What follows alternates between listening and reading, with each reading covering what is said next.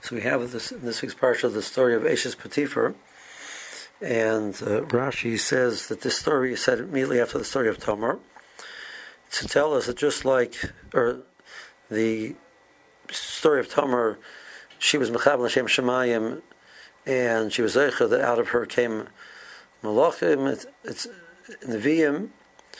So similarly, Eishes Potiphar was also Mechabel Hashem Shemayim. She saw her in Stagninas that she's supposed to have a child from Yosef, and her kavanah was Hashem Shemayim. What the pell is that as the story continues by Tamar, she's eventually in a situation where there's potential danger of her life and her children's, the unborn children, twins that she has lives, and being Mavayash Yehuda, and she does not Mavayash him, she just makes some type of a simon and leaves it up to him to decide. And Eishes Potiphar, when Yosef refuses, so she attempts to kill him, to have his life threatened by his master, which the result normally of that would be that the master would just kill the slave. So what happened? What went wrong? They say over from Yisrael Salanter, Yisrael Salanter had a famous saying that the person, in Yiddish it goes, the person needs to medaf ton, you have to do, and nisht op ton, don't do it just to get it done with. Medaf ton, and nish nachton, don't do it to just mimic somebody else. You have to do it in your own way, which is proper for you. And then a person that says medaf ton, and nish oifton, your goal shouldn't be to make sure that it's done. Your goal is to try, and after that, it's up to Kodesh Baruch Hu. Mitzvahs, whether you fulfill a mitzvah or not, is up to Kodesh Baruch Hu. The person has a choice to allow you the schus to fulfill the mitzvah.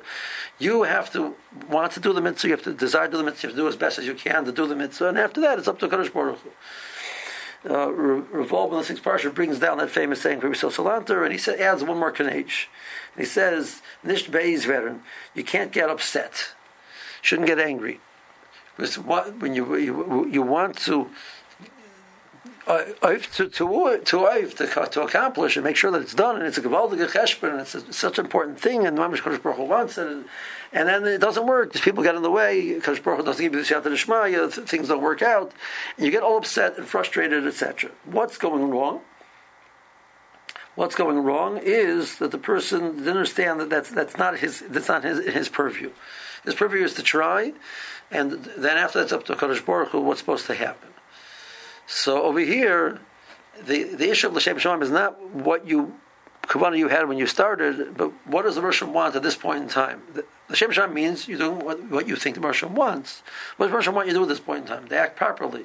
Yeah, but I have to accomplish what does the Rosham want you to do? He wants you. So the l'shem shemayim ends somewhere along the way. R' Bloch says this word in Parshas Vayera. It says, Rashi says that they were the same. They remain shluchim. Shliach doesn't get upset. It's not his job. It's the balabos's job. He's just a shliach. Moshe remained the shliach. And that's why, if you think about it, Moshe Rabbeinu did a paldigazach. We think about us, a person who would play the role of bringing Klai Yisrael to Mitzrayim, bring them to Tarsinai, get the luchos, and bring the luchos down to Klai Yisrael. Is there a greater accomplishment in life than bringing the luchos to Klai Yisrael? And Moshe Rabbeinu takes the luchos and he breaks them.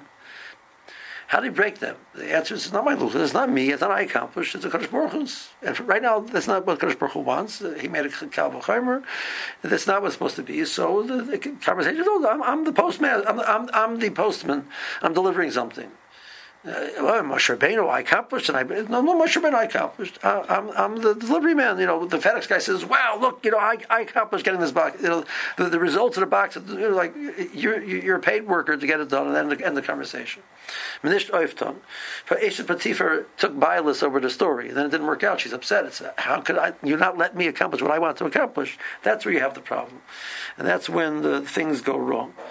And Tamar kept in mind, not l'shem shemayim at the beginning, but every single rega, what does Rosh Hashanah want from her? Have a good Shabbos.